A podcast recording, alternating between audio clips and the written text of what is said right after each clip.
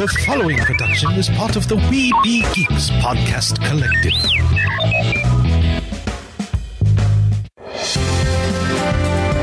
Sorcerer Radio.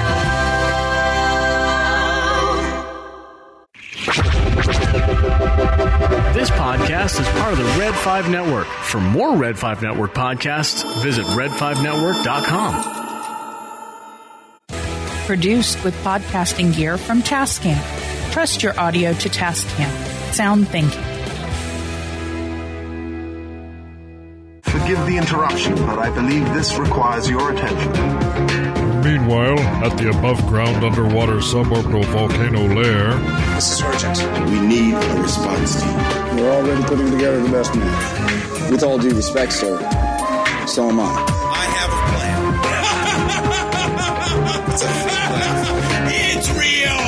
mighty Marvel Geeks. That's what we call ourselves, sort of like a team. Team? No, no, no. We're a chemical mixture that makes chaos.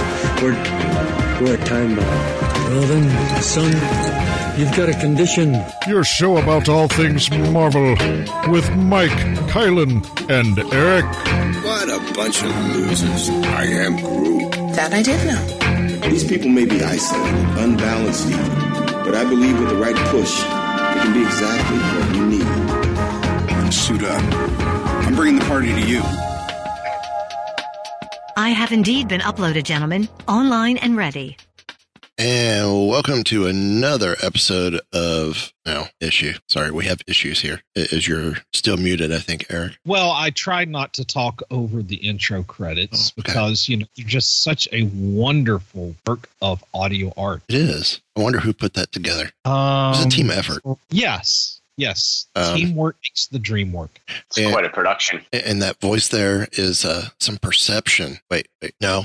One of the founders of Perception. What's so up, tonight is the Intrepid Trio meets the founders of Perception. If you're wondering what Perception is, Perception is a visual effects company, and they've worked on Iron Man 2. Uh, I had the list up. of course, I exit the window and I can't get to it. Uh, Iron Man 2, Ant Man and Wasp, Mm-hmm. Black Panther, Spider Man Far From Home, Far From Home. The other one could have been a whole other movie. Uh, Thor Ragnarok, two of my personal favorites Captain America Civil War, Captain America Winter Soldier, The Avengers, Thor the Dark World, and, and a few others outside of the MCU. And we have it's Danny and Jeremy from Perception. How's everyone doing? Good. How you doing? Thanks for having us. It's our pleasure. Thanks for reaching out to us in email. Um, Yeah. That was a great surprise. Great, great boost to, oh, okay. Yeah. Great boost to our Usually, egos. usually you could just say all, just about every Marvel film since Iron Man 2. That makes it easy so you don't have to list them all. Okay. I like Deal with that. no, It's a, it's a pretty long list now. yeah, and we love behind the scenes stuff and you know special effects stuff anyway. Well, So I, I live behind the scenes in the in the industry as well. So for me, it's a it's a big boost knowing how the behind the scenes scene stuff is done. hmm Yeah, I mean, there's a lot of uh, well, a lot of people think that you know working on movies is like the best thing uh, since uh, Cheesecake Factory, but it's uh, it's uh, quite the opposite. Well, I mean, it's fun, but uh, the pressure and the intense timelines and everything else is uh, Oh yeah. crazy. Which I'm sure you you have to do as well at, at work. Uh, Um, so it gets it gets stressful. Yeah, we're But, we're uh, getting we're getting ready to go through some of that intense timeline and pressure and stress since they announced for Epcot. Yes, we're going to go ahead and continue on with Candlelight Processional this year. We're like, say what? this is something that should have been started and announced a few months ago, not now. Uh, so, how did Perception come around? Uh, how'd y'all how'd y'all get started with Perception? You want to take that one, Jeremy? You always like to start Uh, it off. sure, I'll start it off. Um, well, first off, I'll say we're about to uh, celebrate our 20th anniversary Oh, in congrats. November, which I guess is in a couple of weeks, November 15th to be exact. Oh, congrats! It's, uh, the, the date we were founded, 2001, um, which was uh, right after 9 11. So it's definitely a, a tough time to start a, a business, especially in New York City at the time, which was, uh, you know, pretty scary and chaotic and uncertain. Um, Danny and I have been working together uh, even be- before that, though. We met at a uh, legendary visual effects studio, design studio in New York City, uh, known as R. Greenberg Associates or RGA. Oh, as okay. It's, as it's commonly Okay. known. Yeah. Um, and and RGA, when the two of us were there, was a was a very different place. Today, it's a uh, it's a it's an international uh, digital agency in several countries and many many cities around uh, the U.S. Um, but when we were there, it was 100 people, and we were really all focused on uh, animation and visual effects for television and film titles. Film titles was what RGA originally uh, made its name in. They did the title sequence, just to take you guys way back, uh, in 1978 for the very first Superman film. Christopher Reeve and yes. Richard Oh, man. Yeah, yeah. And, uh, the titles that go flying at the camera, you know, that was all done optically. You know, very, very groundbreaking for its time. I, I still love the title sequence. You know, even uh, 40 plus years later. Oh yeah, it, My- it Um, sounds really well. It, it is But that- definitely in my top five of title sequences. Uh, yeah. I actually I put a- it at number two. Number one, Yeah, Star Wars. I'm with you. I'm with you. So the the studio that designed that uh, was the very same studio that Danny and I started our careers at, and RGA did title sequences all through the 80s and 90s, from Alien to Untouchables. Uh, they literally did hundreds and hundreds of titles. So that was a place that I was drawn to as a design student coming out of college because that's a field I really wanted to get into. Danny had already started there uh, in visual effects, and we worked there together for uh, five five and a half years. Um, this the RGA business model kind of shifted around that time, around 2000. Um, long story short, the two of us uh, left um, and started Perception right around then because technology had advanced to such a point uh, at that period where we were able to create high-end visual effects and animation and editing on desktop computers, which previously was impossible. Right. Uh, RGA's equipment was uh, six figures, and these, you know, editing and and finishing suites were very high end. Uh, nothing, you know, someone could afford uh, individually. It was always part of a, a, a company. But Final Cut and After Effects and and all sorts of other uh, digital tools were really advancing, um, and the Mac was getting more and more powerful. That we decided, you know what, we can get a a, a couple of uh, uh, Aqua G3s at the time, and and uh, the right software, the right plugins, uh, and we have a lot of really good knowledge and tips and tricks. And I think we can create visual effects and um, and animation and what's now known as motion graphics on desktop computers for New York City ad agencies and broadcast networks, and maybe one day we'll even break into movies. So we started in uh, in the fall of 01. Uh, it took a very long time to start getting actually paid projects but uh, a lot of perseverance and tenacity. You know, the two of us are native New Yorkers. Danny's Queens, I'm Brooklyn, so there's a real never say die attitude. We, we just uh, It's we like pushed Spider Man and pushed. Captain America. Yeah, exactly. we pushed and pushed, and you know, finally started getting projects. Uh, probably four to six months in, um, and uh, and never really slowed down. You know, we just kept building and building. Um, the first 10 years of Perception, we pretty much were focused on television work. All of our clients were big broadcast networks like HBO and ESPN, Showtime, ABC, NBC, you name the network, we, we did work with them. And it was really like show packages, broadcast graphics. You know, we do a lot of stuff with sports networks, um, a lot of on air campaigns. We did a lot of live action shooting and editing and pretty much whatever these clients needed, we figured out a way to do it. And we also got involved in in, in uh, commercial work as well with ad agencies in New York and also around the country.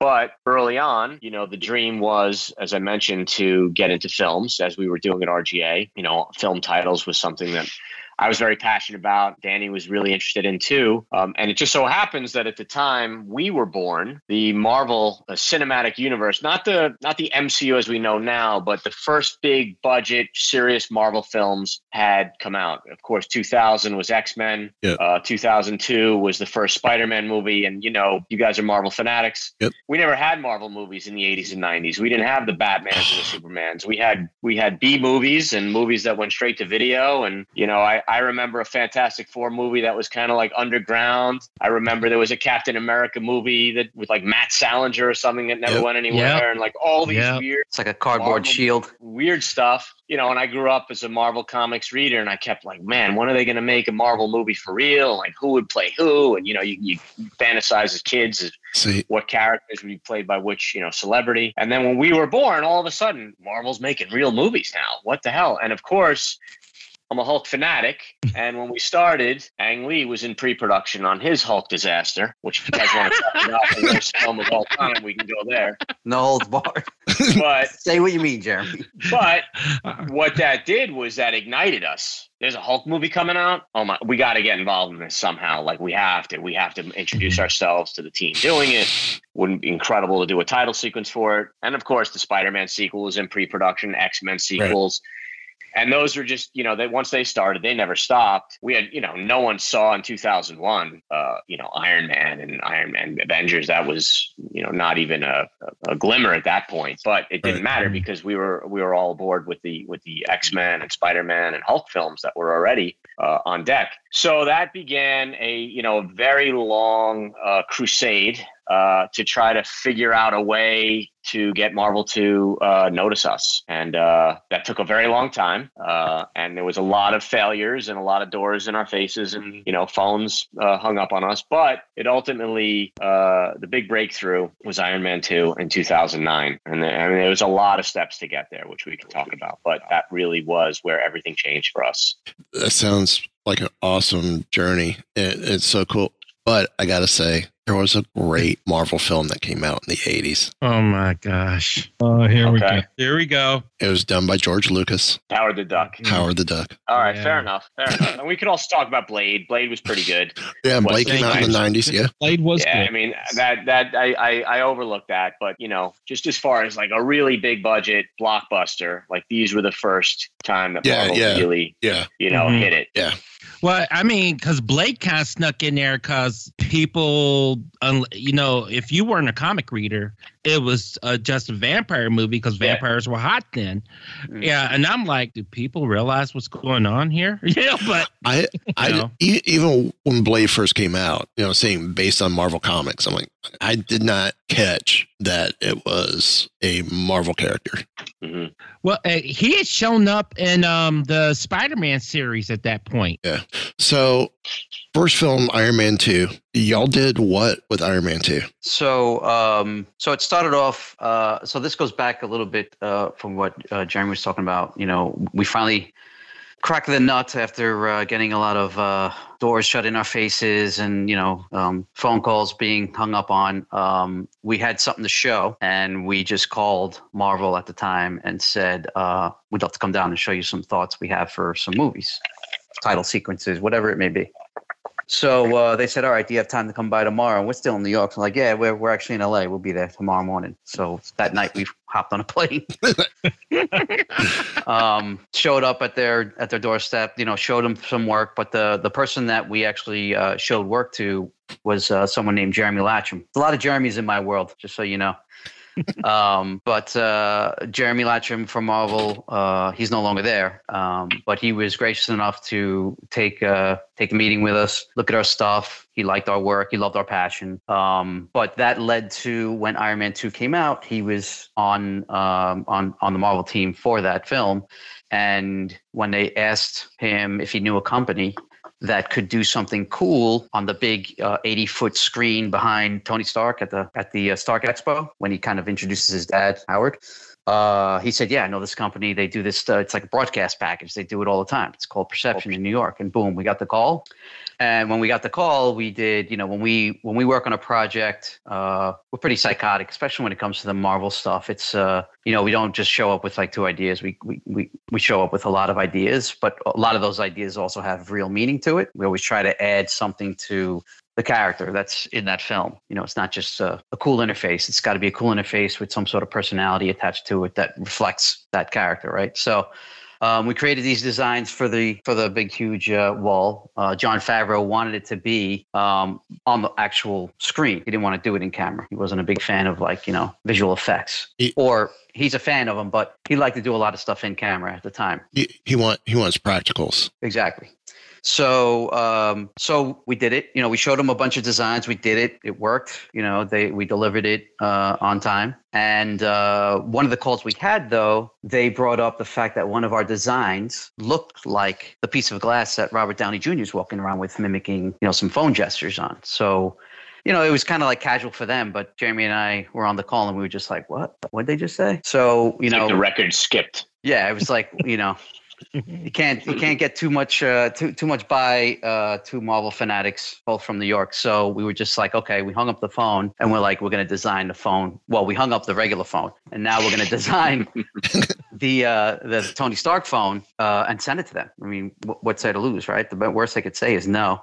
So this was uh, obviously this was after we did the uh, the Stark Expo uh, screen, and um, we spent the week. And I think the call was on like a Thursday. We spent Friday, Saturday, Sunday designing this thing, animating it, building some cool 3D, and then sending it off to him maybe that Monday. And uh, we sent it off, and we just so like jacked up. It was like, man, this is great. We're gonna you know we're gonna show it to them. They're gonna love it, and then we're gonna get more work. And we didn't hear from them for like three months, and we were like, oh, I guess that's it. They just wanted us to do the Stark Expo sign, and that's it. Uh, then all of a sudden, we get a call, and they're like, hey, we loved your test. Sorry, we've been busy putting a movie together, but now it's time to start thinking about designs for it and stuff like that. And then slowly, you know, we started with the phone, and then they were like, hey, the phone kind of reflects what's going on in this smart glass table. Can you guys design stuff for that? And we're like, sure. And then the smart mirror, and then his smart TV screens, and then boom, all of a sudden, from like you know five shots that we started with, it ballooned to like over 125 shots for the film, and we Wow. created Tony Stark's uh, digital universe, which basically everybody knows as uh, um, Jarvis. so what was the point where you looked at each other and go holy crap we're, we're actually we're actually being a big part of the mcu at this point What was the moment? yeah Uh, it wasn't that uh, that first film, that's for sure. I mean that that was um, you know that that at the time felt like a once in a lifetime uh, uh, uh, moment for us, and it was such an honor. And you know we we we almost felt like we weren't even worthy of of it, but because we we were designing so many uh, pieces of that movie, it just kept snowballing. And every time they asked if we could help with something else, we'd always say yes. And you know we just kept saying bring it on. And you know at the end of the the production, we were one of the the busiest vendors on the whole film. I, I remember being out there with Danny once during the production, and it was like a whiteboard of all the VFX companies that were engaged on Iron Man 2, like in order of how many shots they had. And we were like second or third, which was crazy. I mean, when this is coming from uh, really never having worked on a on a on a big film like this. We had done some smaller films and some independent stuff, but this is you know a whole other level. Um, so after that film, I, I think the next one we worked on was the first Avengers, um, and it was a very small little piece. Uh, we did a couple things actually in it. We did um, a scene that was deleted where Steve is walking uh, through Manhattan and he goes past a window and it's it was like an it was basically an Acura ad. It was an Acura, I think it was an RDX uh, SUV in the window, like on a on a turntable. And the glass it's on the deleted scenes on the DVD. You guys have those DVDs. Or Um, on- and it says like our car YouTube of the channel. ca- yeah, I think it's on our YouTube channel. too. It says car of the future on the glass, and we designed those graphics. But we also did um, some cockpit stuff and the Loki energy signature uh, in the Quinjet. Very small, nothing as uh, as um, substantial as Iron Man two. But again, just the fact that they called us and we were still in the conversation, you know, amazing. And then uh, I think Thor 2 we worked on next. We did a little bit more on that. We got to do a lot of uh, Jane Foster's gadgets and her tech. Um, I don't have my timeline in front of me, but the the, the first film we did the um, the titles for, which for me it was like the one of the you know biggest moments and milestones in my career because that was what we were you know striving for since the beginning was to do a title sequence. I mean the the tech work was incredible, and I I think it's just as good and just as exciting, believe me. Um, but the first film we did the titles for was Avengers: Age of Ultron, and that was like a whole new level. Now we were being trusted with two minutes at the end of this movie, um, you know, which is a huge, huge deal for Marvel. You know, to give that uh, to give that project to, to anybody, to any studio, and we we did that one, and I think we've done uh, 15 or 16 titles since. I mean, if you count all the Disney Plus shows, um, We it's, do. it's- Oh, yeah, we it's, count all a, of It's them. a Oh, yeah, long list. It's a long list of titles, and it's uh, it's an amazing feeling to look back and, and see all the you know the great sequences that we've got to work on. Um, so I I can't. don't think I we- can't really. Sorry. No, I was, I was just going to say, uh, I don't think we had time to sit there and say, "Holy crap!" You know, we're we're working on this because when they start throwing shots at you, like between download times, you got to remember this is like I don't know. We were downloading it on like uh, a little bit better than a 56k modems. I, I felt like it was downloading so slow, but um, but you just don't have time. Like you can't even like uh, stop to smell the roses, so to speak, because it's just so much work to do. And you got to remember, it's you know, it's the two of us. You know, we we had a couple of people uh, helping us, but you know, figuring out, you know, the, the resolutions and the color correction. And there were just so many details. And of course, you know, we didn't want to mess it up because we knew, you know, we mess up one or two things that, you know, they're not going to have the patience for it. Yeah. Yeah, no pressure there. No pressure.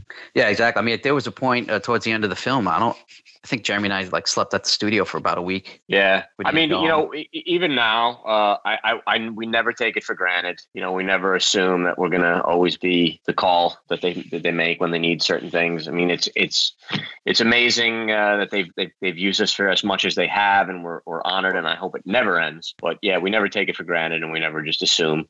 Um, so we treat each each and every opportunity with them like it's our first. So, um, okay, so I understand that, like, no, while you're in it, you're and you're you're you're doing the job, so you're not really you you're just you're you're in work mode at that point.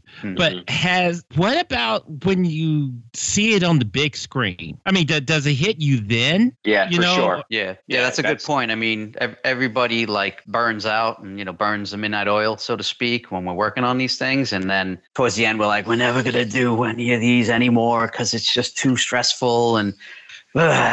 And then we go see it, and we see our, you know, watch the movie. We get excited. Although you never want to see a movie with our team because it's like the shadows are no, the, the comping's all Yeah, wrong, and yeah. the, the sky is not, you know, parallaxing the way it should be. What's going on? You know, it's like it's There, there's moments though that uh, you know I, I've seen our work on the screen, and I, I actually get really emotional. I almost start crying. Like specifically, like big moments, like the Endgame titles at the end. You know, it's such a huge uh, thing for us to have done uh, to to put this punctuation mark on you know this uh, phase of the MCU and. Robert Downey Jr.'s, uh, you know, curtain call. Like we we designed that, and audiences went nuts around the world. But another moment that really, you know, blew my mind was designing the Marvel Studios logo, which we did in 2016. That was when they ch- they changed the opening, you know, logo animation. It was Doctor Strange was the first film that it was on, That's what inspired the change to our show logo as well. To the and that's I mean, because of again, you what an honor, what an honor to be the team to do that, right? And and now, like you know, that's so iconic, and you know, audiences see you know the first few frames of it, they know exactly what's coming, and it's just uh yeah, that really that really hit home for me. Well, seeing that Well- the first time, and then you know changing it for every film, and then we did a Stan Lee version and a yeah. Chadwick yeah. version. Oh, Stan Lee one. Like, did you do the? stuff. You did the uh the Black Panther one too, didn't Yeah, you? yeah, we've Oh my god, We do all of them, yeah. man! The first time, well, okay, the Stan Lee one and and uh, the Black Panther one. That just hit me in the feels because Yeah. you didn't. I didn't expect it, you know. And I'm, I'm like, oh wow, Yeah, it's powerful. Yeah. So talk us through one. Yeah, just l- let's take Black Panther there for for example, because you know it, it hit Kylan right in the feels. Um, what was the process like putting that together? Um, you know, what kind of feedback do you get from Marvel Studios about, you know, hey, do we want this and this and this to happen, or it, it just because because I'm well, all three of us are real big making of fans. Mhm. And so, you know, some people might say, well, what was it work like like to work with Chris Evans or, or stuff like that? This is the kind of stuff that we get jonesed on. Oh yeah. Just, you know, how does, you know, what's the process behind, uh, you know, putting this together and, and all that? Well, I mean, with Black Panther, that was a, a special situation because, you know, unlike Iron Man 2 and a couple of the other films, they would send us the, the plates or the scenes and we would design, you know, over them and then put their hands back over the, you know, the screens, whatever it may be. With Black Panther, they called us before um, they started shooting it and they supplied us with amazing material. I mean, they had like this production Bible um, that they gave us with everything and anything about you know Wakanda, the the the, the costumes. I mean, it had everything in there, right? Um, but as far as our process goes, when we started that project, you know, they wanted us to figure out, you know, what's what's this world, the world of Wakanda? How does vibranium fit in it? You know, how do we tell the story of it? You know, what can it be used for? So with that project, we actually did a technology audit. So um, I'm going to sidestep a little bit. So one of the, you know, there's there's two worlds of perception. There's a science fiction world where we do all the stuff for the Marvel films and other films, but most of it is is Marvel related. Um, and then there's the other part, which is the we'll call it the science fact world, and we actually do it for real technology companies. But we've worked with a ton of automotive companies, Microsoft, Samsung, all these different uh, companies that want their stuff to look just as cool as Tony Stark's. That's let's just you know that's kind of the phone how the first phone call goes with them. So um, so we do this tech we did this technology audit to show the Marvel team you know there's these really cool technologies out there that we were that we're working with or you know hearing about through our technology clients that could really be cool to introduce as you know or in this world of vibranium and that's how that smart sand um, or particles kind of uh, came came to be. Um, what, what else am I? What am I missing, Jeremy? Because I know I'm missing a ton. As far as the tech that we worked on, it was Yeah, no, just, I mean uh, just uh, just the process as far as you know figuring that that stuff out. I mean one of the one of the tests. Yeah, I mean, it was all about getting us involved early on so we can really inform the storytelling before they even started shooting the movie.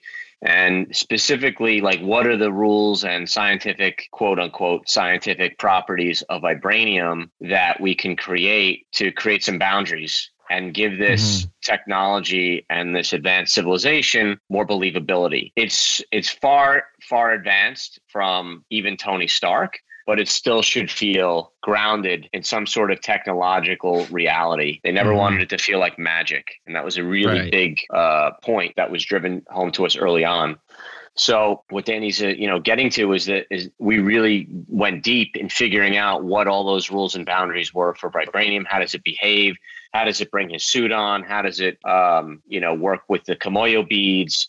And you know this this element of vibranium is used as we were told early on. They use it in medicine. They use it as transportation. They've weaponized it. Um, they use it uh, for sound. It's got you know tremendous sound properties. Um, so what can we pull from the world of sound uh, that might inform its behavior and its technological usage? Which is why we did a lot of stuff with sound waves that sort of created this uh, this levitation of the smart matter. But we also were playing with cymatics, which is where you put sand on a platter and you you you know make different sounds and music with it, and it creates patterns. And you can see that throughout the film and in our title sequence in that film.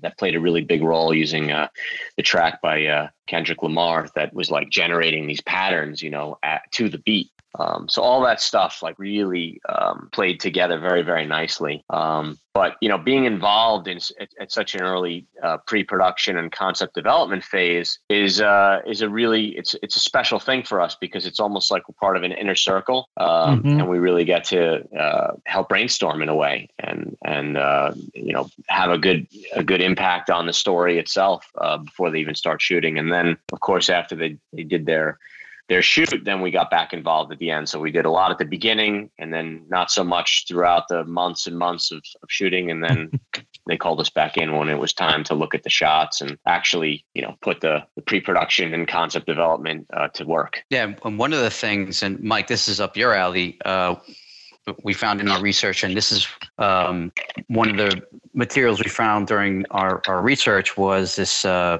this uh, university in Japan was doing these uh, tests with sound and styrofoam, like very very small pieces of styrofoam, and Yeah, it would like do certain sounds, and it would like float a certain way. Yeah. you know, like just like hover and things like that. And um, and that was one of the tests we showed them. It was like you know we want to do something like this, but you know cooler than styrofoam but that was that was where it was like okay so it's not magic like this can actually work. Um, and, and i think that's one of the keys well i would hope that's you know that's one of many keys that uh, or reasons why marvel comes to us is because you know number one we're passionate about the, the the characters but number two is that we we help like i said earlier tell a little bit more of the story through these I don't want to just call them graphics, but you know, th- through these elements that we add to the actual characters and helping, you know, explain their character or what their powers a little bit more, their personality a little bit more. You know, like Tony Stark's graphics are so much more different than, uh, you know, uh, uh, Thor's girlfriend or than Shield or than you know uh, Black Panthers. You know, every everyone is very specific. Yeah,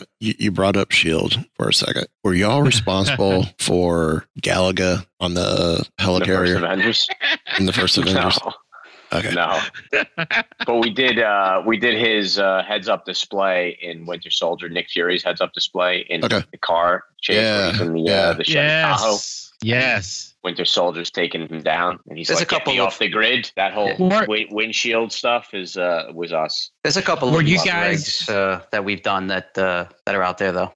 Were, were you guys uh, on set any? Because you guys were, so because those scenes were filmed in Cleveland, and I'm just south of Cleveland, and I'm just Mhm. like, The there's been a couple of times we were on set. Most recently, um, our team was in uh, uh, on the set of Black Widow. Mhm. Uh, we did the opening for that, the opening titles for that. mhm. Really cool. Very proud of that one. And they got to uh, they got to go on set for it was like a night shoot, and uh, Mhm. they had to do a lot of uh, uh, B-roll footage of uh, the young girls getting abducted and Mhm. and some some shots of Dreykov. You've seen the opening titles, right, guys? Yep.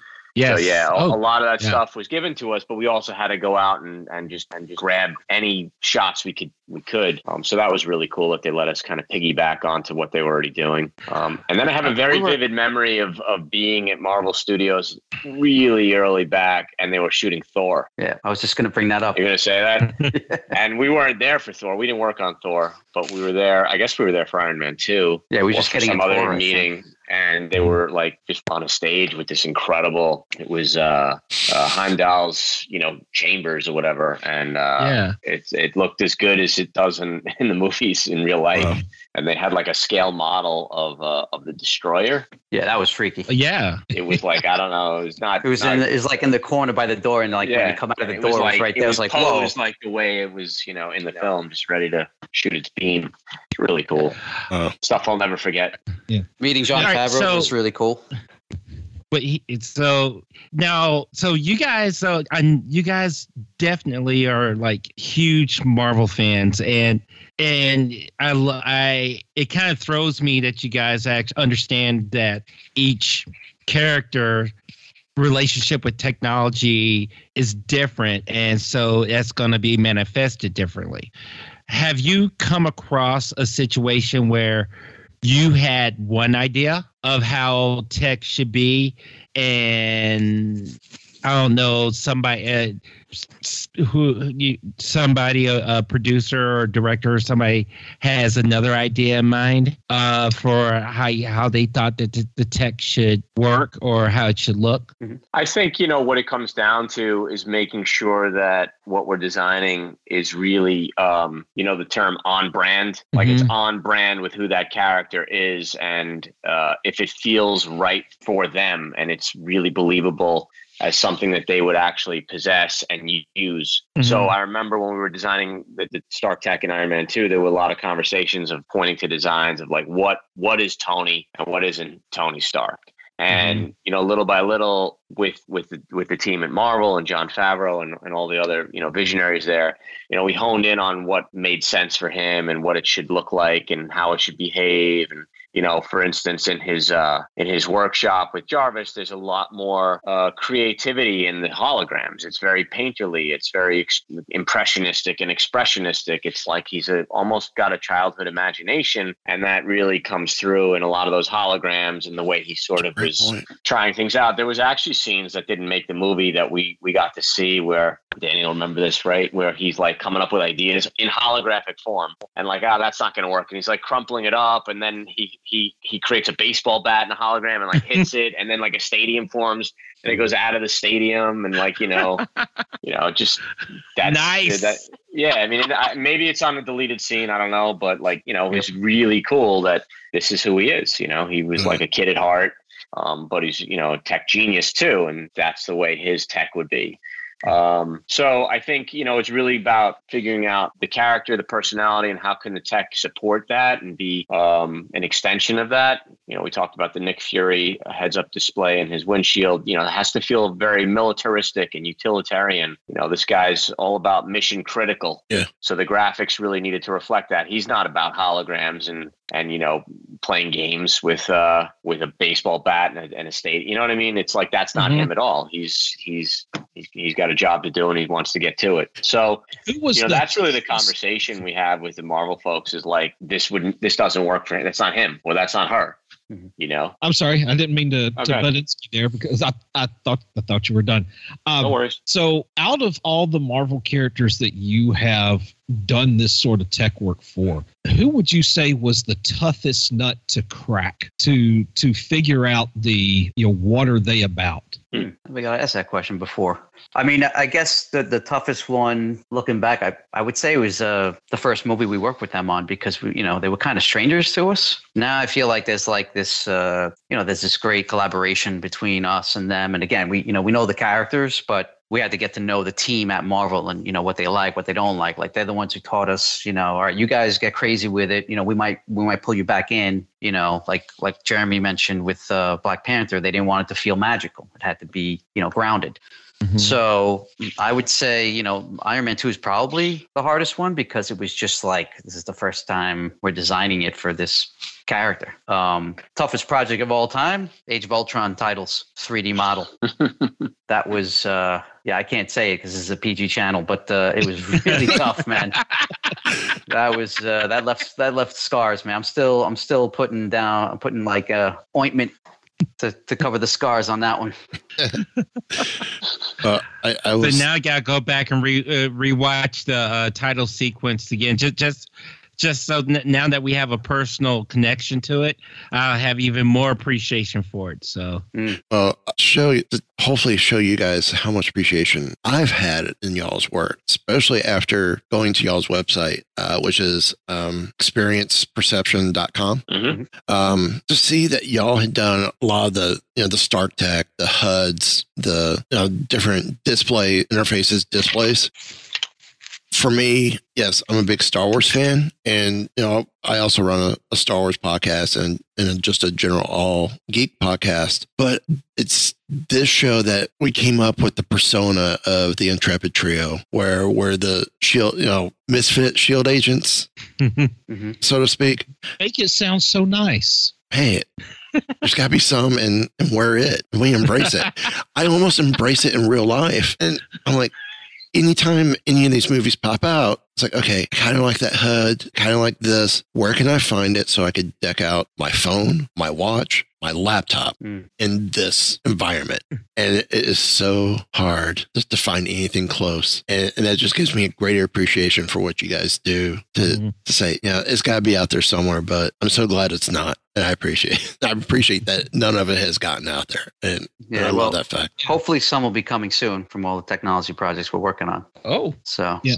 Uh, kind of piggybacking off of that, um, you know, just just looking at all the the tech graphics, for lack of a better word, I, it reminds me a lot of the work of Michael and Denise Okuda back in Star Trek: The Next Generation, where they it, it always seemed, seemed to me that they were doing something similar. It's kind of like all the like all the Klingon, you know, like the instrumentation and the uh, and the the tech graphics there that had a certain flavor. Federation had its own flavor and so on and so forth. And i was kind of curious uh, when you guys were growing up you were going through school who were some of your inspirations in, in, in the field? Was it uh, just primarily graphics illustrators or uh, was it like uh, in other media as well Well, I went to uh, a graphic design school, so I, I was very traditional in my in my training. So I I used to uh, idolize you know some very you know classic graphic designers, you know like Paul Rand. But then I you know when I discovered um, title sequences, then it was Saul Bass, uh, who of course did all the Hitchcock titles um, and some just incredible uh, sequences. And he was you know pretty much the pioneer uh, for it. So I used to uh, idolize him. But yeah, most of my uh, my background was just very traditional graphic design, typography, layout, color, things like that. But if we want to talk about television inspiration, here it comes. Because you're talking about Star Trek, and this has nothing to do with interfaces, but this is everything to do with the Hulk. It's the original Incredible Hulk show in the 70s. Yes. Who, uh, with Bill Bixby and Lou Ferrigno. I was Mhm. very young, but it freaked me out. I used to believe that Bill Bixby really transformed into Lou Ferrigno. And that show was created by Kenneth Johnson, who also created Six Million Dollar Man, Bionic Woman, V, and Alien Nation. Yeah. And the man, the man is a genius. The man is a legend. And me and Danny went out and interviewed him four or five years ago. It's on our YouTube channel. I encourage everybody to watch it. It's a two-parter. Uh, and this this this this genius is uh, he's just a pioneer of science fiction on television. And everything he talks about with creating believability and character development and story. And this guy had no budget. This guy had no technology. There was no CG. And what he was able to achieve 40, 50 years ago in some cases with just clever editing and storytelling and you know a lot of cutaways at the right moment. Mhm. Right? It, Yeah. It worked. Talk about behind the scenes. I mean, when we were talking to him, I'm like, "Oh, what's this hubcap?" He's like, "Oh, that was a flying saucer in uh, V." and he starts, he turns the lights on, he starts spinning it on his finger, and I'm like, "What?" Oh God. Yeah, it, was, phenomenal. I mean, this guy in his house, you know, it's Jeremy and me. We're sitting there, just you know, we're, we're interviewing him, but I mean, the whole time we're just having a chat with him because he's had like this wealth of information and like this memorabilia all over the place, like you know, dolls of V and Steve Six Austin. Million Dollar Man and Steve Austin, and it's like, man, I, I gotta, you know, I'm from Queens, I got sticky Oh. fingers. I'm gonna be walking out of here with something. So- I didn't. I didn't. But uh, but I wanted to. Trust me, Jeremy. Do you remember the titles for Six Million Dollar Man? You guys Oh, remember? yes. Yes. So Danny and I found the guy who did that. He actually passed away about two years ago, maybe Yeah. a little less. He's on and our we interviewed podcast. him on our podcast. Yeah, that title Oh. sequence it still stands up. Yeah. Yeah, every every couple of months, maybe even more often than that, I go back and rewatch that. Just I, you know that like when I like five year old me would sit down and like the house could be on fire. I was Yeah. not leaving. Jack you know. Cole. Jack Yep. Cole. man. Phenomenal. And that's the type of uh, you know, that's the type of open where if they do ever come out with a remake, which I hope they Yeah. don't. Yeah. With Jim Carrey or Um, Mark Wahlberg or how many times? Yeah, I, Oh. Rumored. I can't. I can't do it. Not with Marky Mark and the Funky Bunch. But but but uh, they should just take that one and just you know redo it for you know HD and make it look clean. But like whoever does that, and it better be us. It should be exactly the way it was. Like, don't touch Dy- it. Dyna- Dynamite Comics uh, did uh, so they they did so Kevin Smith did a series called Bionic Man. And so but then they eventually did like season six of Six Million Dollar Man.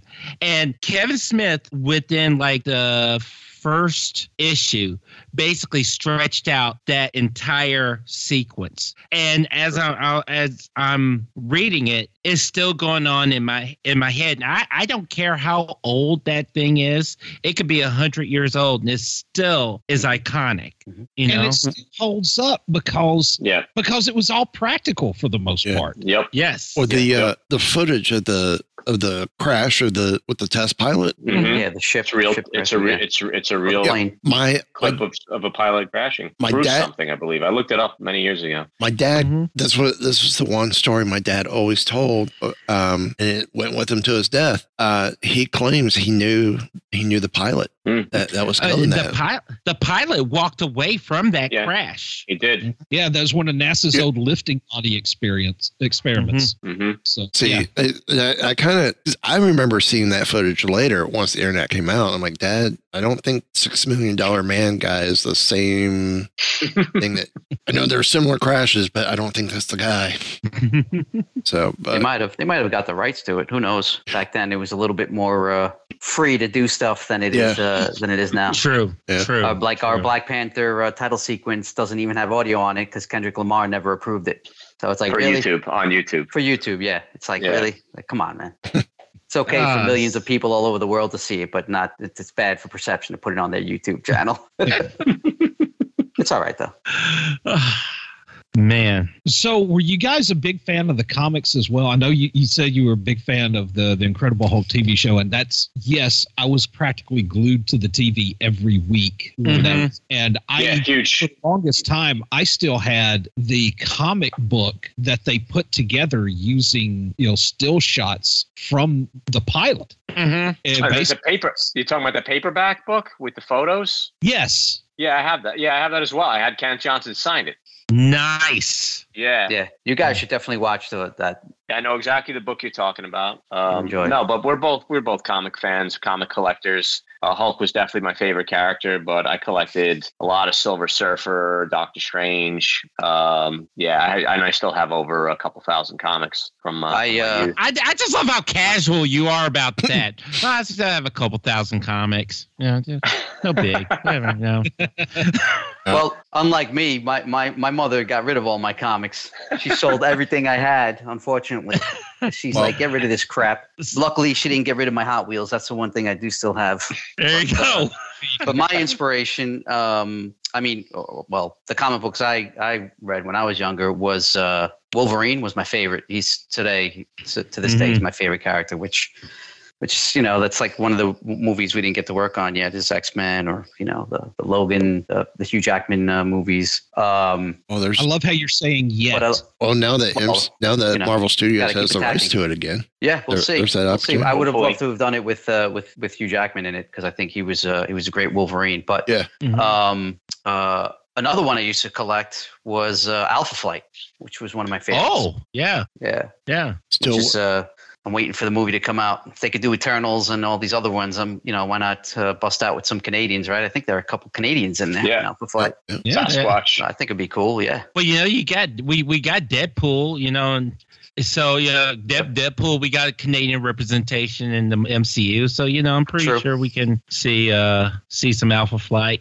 So hopefully, now I, I'm going to ask a hard question, and I, and I know most likely what the answer is going to be, but oh no, oh no. are is perception involved in? I'm not I'm not going to say Disney Plus shows, but any films for Phase Four that have not been released yet. It could be a yes or no answer. I, th- I think we could give him a little treat. Jeremy's going to be directing the next Hulk movie.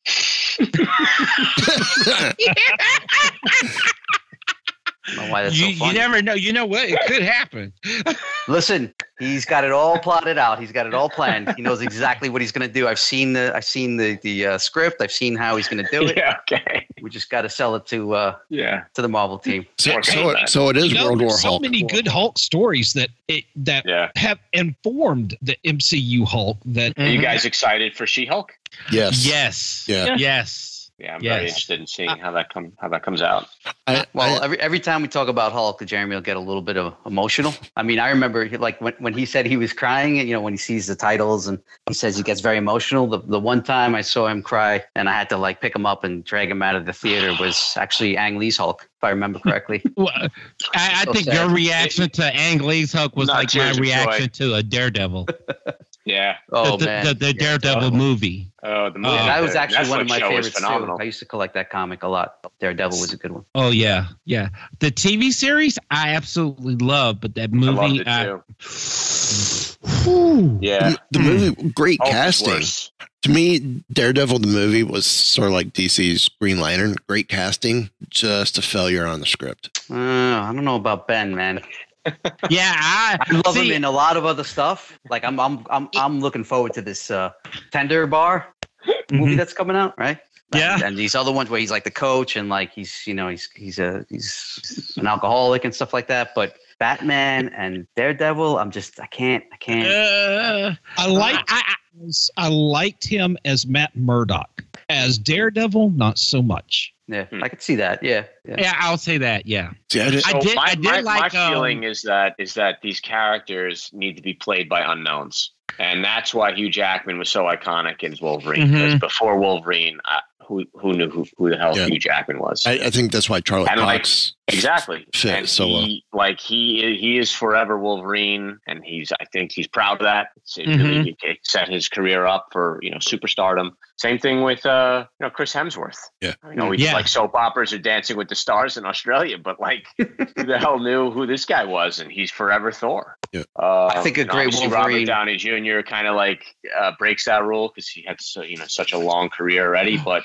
ideally, you get an incredible actor who just perfect for the role, and he doesn't have to be a Mm-hmm. Mhm. name brand like a Ben Affleck. I can't look at Ben Affleck as not Ben Affleck. Ben Affleck Right. playing Daredevil. Ben Affleck playing Batman. Ben Affleck doing whatever, Yeah. and I can't get away from that. Right. You know what I mean? Right. Right. Yeah. Well, I, I Robert think Downey, I know that you could use you know him as a true thing, a true exception to the rule because yeah, he did have a career, but well, I, that career was kind of in the toilet when he Right. got It's true. There was a part one So- of his career. And so so it was pretty much a reboot. You know, they Right. they Mhm. rebooted Jay Sure. and Well, and- and when you look at the MCU and you go through, okay, here's Tony Stark, here's the backstory. You know, he, he's a drunk, he's an alcoholic, he, he's cocky, he's all of this. I, I didn't, I'm curious to know truly how long was the casting list for that before they realized, you know, this is Robert Downey Jr. He, he even know, though man. It's passed- it's not from the over. I was on the list.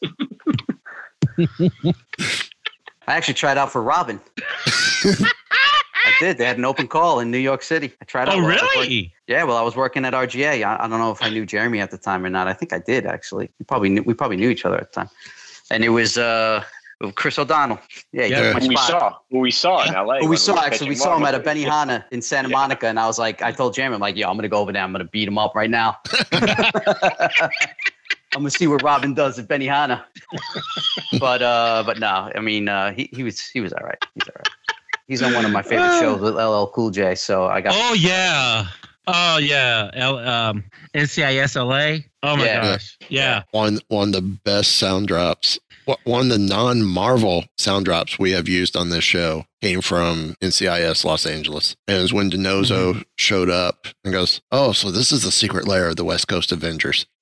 Which that I have, I I have to respect that. That was a deep. That was a deep dive because That was a great dive. you know. I mean, you had to be a comic reader to know about the West Coast Avengers. But we all know DiNozzo's a big geek anyway. So he just hides it. So, of all the pro- Marvel projects y'all have done so far, um, I'm not going to say favorite. I'll ask for top three from each of you. It's been your top three favorite moments that you've been a part of. Hmm.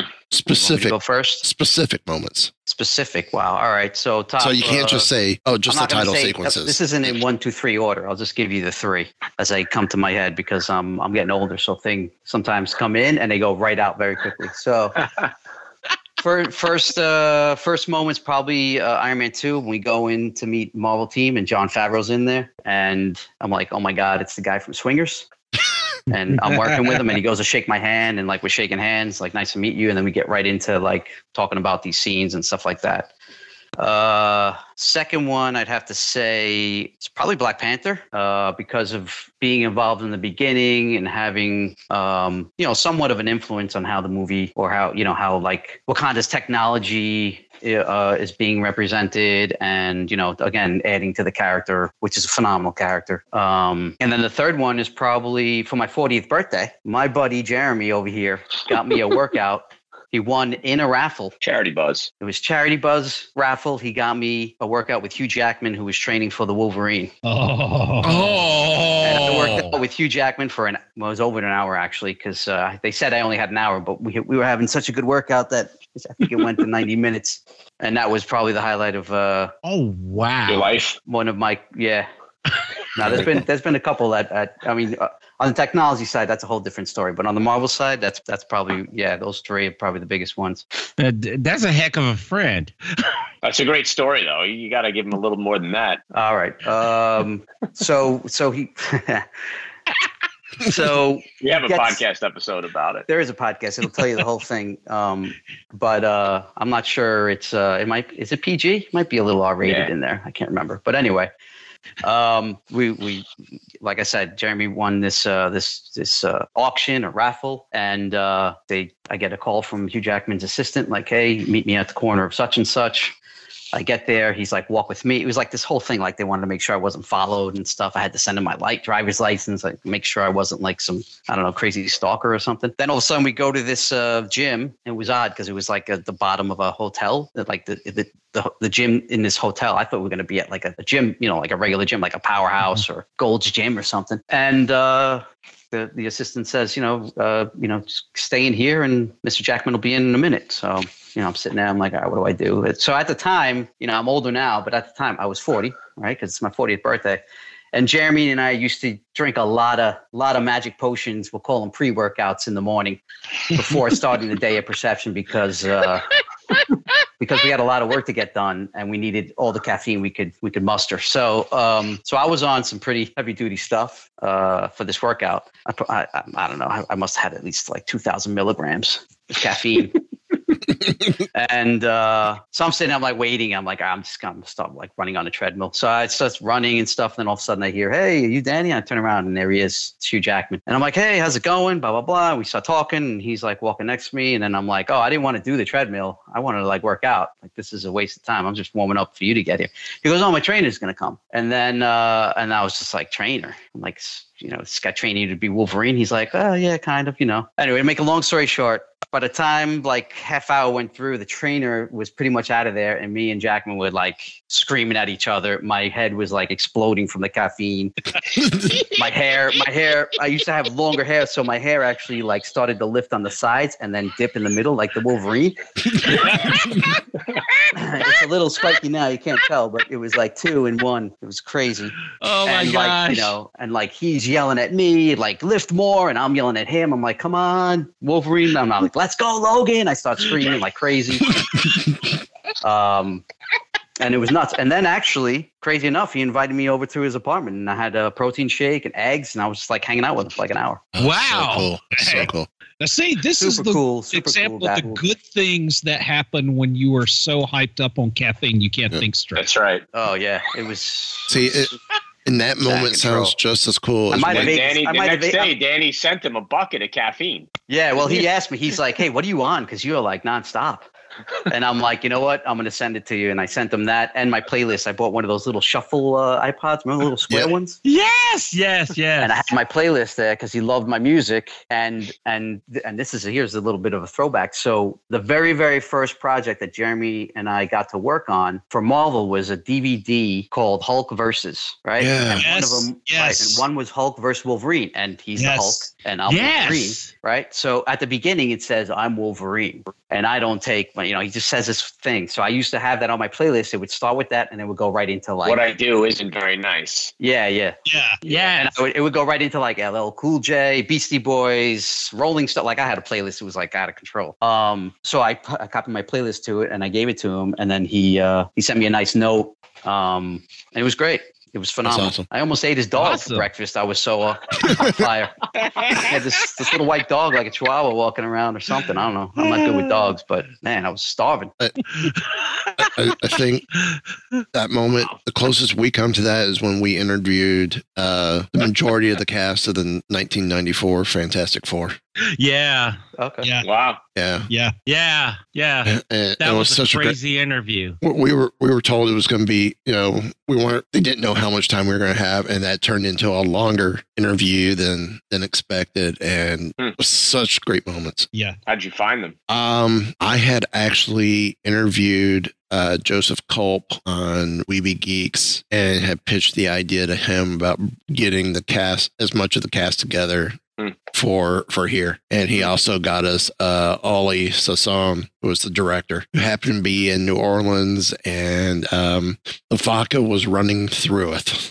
And it Wow. made and it, Well, and it what- opened up no, the he- doors quite a bit with him, and it was great. yeah. He was actually upstairs at a bar. Yeah. He, he was he was the he was at a bar. He was at the upstairs area over the bar, so you could hear the stuff going on, but it wasn't like he was standing right by the bartender to do this interview. And uh, No, but the he like- bartender wasn't that far away. no, wasn't he part of a jazz band that was playing later that night? I think so. Yeah, yeah, it I think so. Yeah. Yeah. Yeah.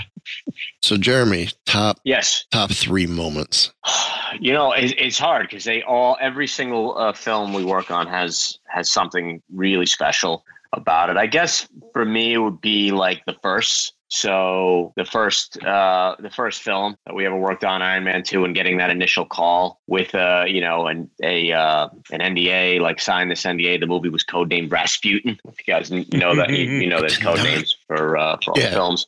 And like I, that's burned in my head, like a page of the script, and you know the Stark Expo, and getting that like in my hands just felt like, uh, you know, we just discovered uh, buried treasure. Um, I would also say that you know the first time I met Kevin Feige, you know, both in person, uh, just speaking to him, and then subsequently having like other conversations. We've been to his you know office once or twice, which is everything you'd imagine it to be. You know, just all the the memorabilia and the props and What and just having a relationship with him, and then ultimately having him on our podcast. So Oh, that to me has been like jealous. an amazing. He- he's um, he's, one, he's one of our holy grails to have on the show. it's it, i'm very intimidated uh you know i think he's a super genius and a visionary and you know you know just, but super gracious and you know very generous with his time and uh was always um uh, approachable and willing to talk to me and and that's definitely a highlight and then i guess the first title sequence i mentioned earlier you know i know it pains danny uh, to this day and he's still got some more wounds from it but that literally was like a you know a lifetime in the making for me just to get to a, a point in time where we as perception got to do a, a you know blockbuster title sequence and it was the sequel to the avengers of, uh, of all things. Um, and i remember you know me and danny went out and pitched the ideas that the team came up with. And uh, I actually, you know, we we alternated the ideas that we'd pitch out of like five or six. So I think that I actually pitched the idea that one wasn't one that I created, but it was the idea that killed Danny. It's like for like the six months or four months, like why did you have to pitch this idea? You know, you just put me in a pine box with this thing.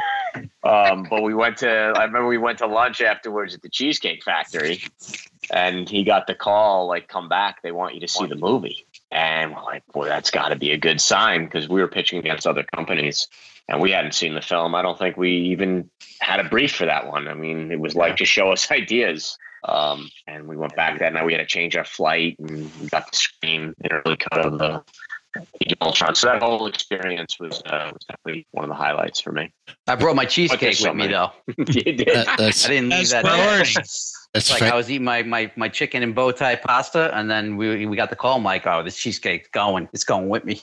I'm gonna watch Age of Ultron with cheesecake. that, that, that sounds like the sequel to Fanboys and it's Marvel Fanboys. There you go. Um, what what does the future of Perception hold? Um, currently, some more uh, Marvel films. Hopefully, in the future, even more Marvel films. Um, probably some other films as well, non-Marvel, uh, but related. Oh, this, this that's all I'm going to tell you. Oh, from the distinguished competition. Nah, nah, Ah, just oh, more related. Like, okay. let's just say some directors moved on to some other things, and they like us, so they called us, and Oh, very cool. yeah, uh, um, spinoffs. yeah, no, it's I- great. It's great. Um, you know, a bunch of technology projects. We're, we're, we're doing a ton of work in the automotive industry. You know, I don't know if you guys know of the uh, the electric Hummer, the Hummer EV that was announced Yeah. by GM. So we Mhm. designed the whole digital cluster, Oh, very cool. and it's very Tony Starky. You get you gonna throw any Marvel Easter eggs into it? Um, no, Ah, can't do that with the with the car stuff. It's hard. It's hard. But I can give you a couple of little tidbits though from from from projects that we've worked on. At well, like for one, Jeremy probably knows the story, but like at RGA when they did the poster for Aliens, remember how it was like the egg? Yep. Yeah. And then there was like that surface. Yeah. That surface happens to be a brownie from the from, from the bakery next door. From where RGA I love it. Look look That's at it awesome. closely. Look up the look up the picture and look at it. It's a brownie. Yes. that's awesome. Yeah. Hold on. Yeah. Um, what else? The um, The Zola, the Zola sequence. Yeah, I was gonna say the in, Zola uh, Winter. Soldier. You guys remember the scene where they go into uh, Camp Lehigh Yes. and they're in the bunker and they Yep. boot up Zola and then he put Mhm. he kind of shows them like the the history of uh, of uh, Hydra and all these news clippings. Mm-hmm. You guys remember that little Yep. montage? Yep. Yeah. Yeah. Well, there's a there's a shot of uh, it, on a newspaper shot of like all these like Nazi scientists in lab coats, and it's all the perception team members' faces. Like kind of uh, photoshopped in with like mustaches and like glasses and, and all kinds of stuff like that. That was a Oh, fun very Easter cool. egg. when I saw that, I was thinking it was like some of the actual Nazi scientists, like Wernher von Braun and his team, that uh, that actually did come over to work on the on the uh, NASA programs. So yeah, uh, okay, uh, that's even better. Yeah, we couldn't get permission for that, so we used our faces. Yeah. Very Um, cool. I did have a question about that though, uh, about what what were some of the unique challenges in bringing Zola back? Because I always thought I, I kept looking for the since the first time I saw Captain America: The First Avenger, and we saw Zola as a human, and we and and we knew that the some of the papers he was stuffing into his briefcase when he was making his getaway were basically concept sketches for the comic version Mm-hmm.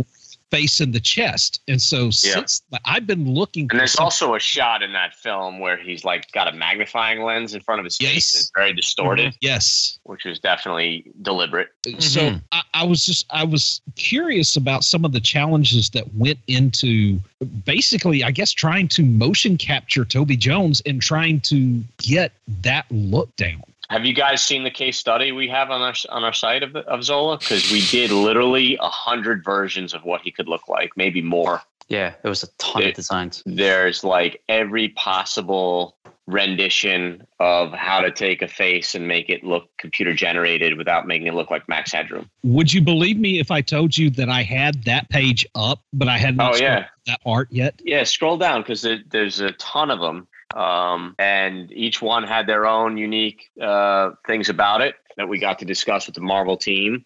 Um, but at the end of the day, they wanted this thing to feel really, really uh, low tech Mhm. and feel like it would in a, a, a prehistoric computer, which is really just you know scan lines. Yeah. Um, so as you see, we had some really sophisticated looking stuff, um, which looked cool, but again, wasn't true to the story. Going back to some of the things we were talking about earlier Yeah. in the conversation, you know, it just wasn't. It didn't feel like it belonged in this Right. era, in this computer, in this bunker. So what we came up with is pretty. Uh, you know, it's it's pretty rough on purpose. Yeah.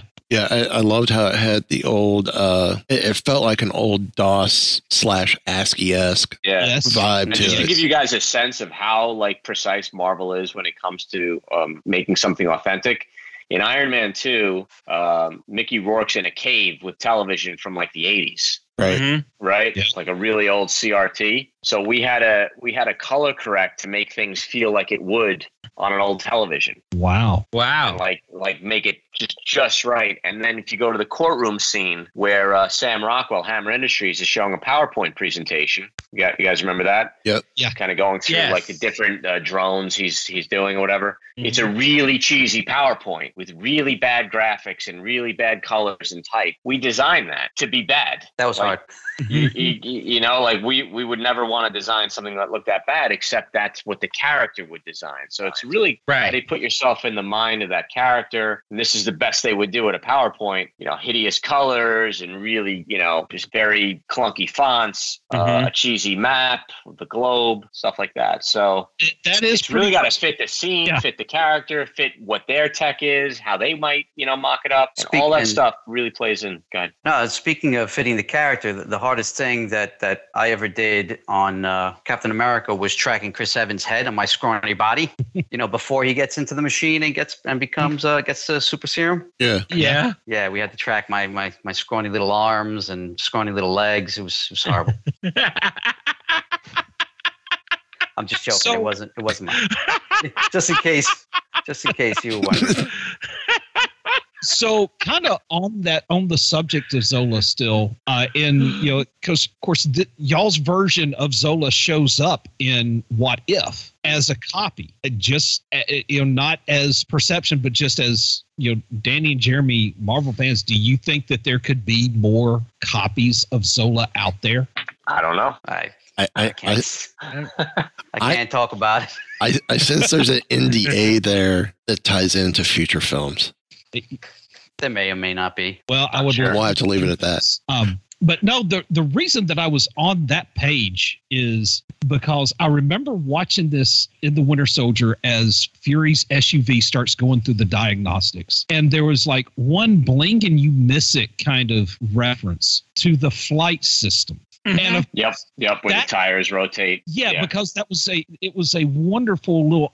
I thought it was a wonderful little homage to Nick Fury's Flying Ferrari back in the Mhm. comics. hmm And I was just wondering whose idea was that? Was that y'all's? Was that Marvel's? Just because it, it, what, the moment I saw that, I was like, I want to see a freaking SUV fly now. Yeah, and now and that's what the audience expected at that moment. Yeah. Propulsion systems are coming online. Um, that's all part of the script. You know, that was that was Sure. given to us, and we just had to create the visuals to go along with it. Yeah. I mean, we kind of saw it with Lola, but not. I, I wanted Nick's SUV to fly. Dadgummit. Yeah, me too. Cool. Uh, this Lola. I got the Lego version, dude. You're not impressing me. Oh well, okay, all right. Final questions, guys. Sure. Kylan, Eric, you have any final questions? Uh, okay, typical one. Uh, if you could, if you had your pick of any Marvel character, property, what have you, to work on, what would you pick? We know Hulk. Jeremy's Hulk. Wolverine. Hey, maybe we could have Hulk versus Wolverine live There you action. go. Oh yeah, I'll get Nick In the Cage. Jeremy, anytime. Uh, I have done this with the other shows. I don't think I've ever done it here. I want to give Jeremy and Danny a chance to flip the tables and ask us a quick question before we end the show. Okay. What's uh what are your favorite MCU movies or shows? Could be either one. That's easy for me. Um, my my top two is uh, Captain America: First Avenger and Winter Soldier in that order. I think we stumped them. Uh, no, no, it, it's it's it's kind of like if you've got kids and somebody asks which one's your favorite. Yeah. I mean, I, I love all the, the first Captain America it grows on you with repeated viewings. mhm. Yeah, The um the first time I saw it, it was like, all right. It wasn't as exciting as I was hoping, but it definitely it got better over time and Mhm. it's interesting that you picked that as your favorite. I I love well, I love all the films. Yeah. Um, but I have always been. These guys will tell you I have always been consistent. Those two are, are my top two. Um, Number three depends on on the day. Uh, but First Avenger, I love the fact that it's a period piece. Yep. and I and I loved the whole for for an origin story that was almost a perfect origin story for a char- for for a Marvel character. I, I liked it better than for origin than I did um, Iron Man. Mm, that's Stanley tough one Tucci was great. Yeah, yeah, Yeah. yeah. Who we got to meet actually. He came to visit us uh Yeah, he came to the reception office. many years ago. Oh, nice. So did Paul Rudd. Oh, very cool. Did did did you get your picture made with him? Because apparently he, yeah. he's kind of sensitive about that. With uh, Rudd? I didn't get a picture with, uh, no, I'm with just Paul I'm, Rudd. I'm No. quoting Endgame. Uh, Oh, sorry. I got Uh, a picture with Stanley Tucci, but not Paul Yeah, Rudd. we have that.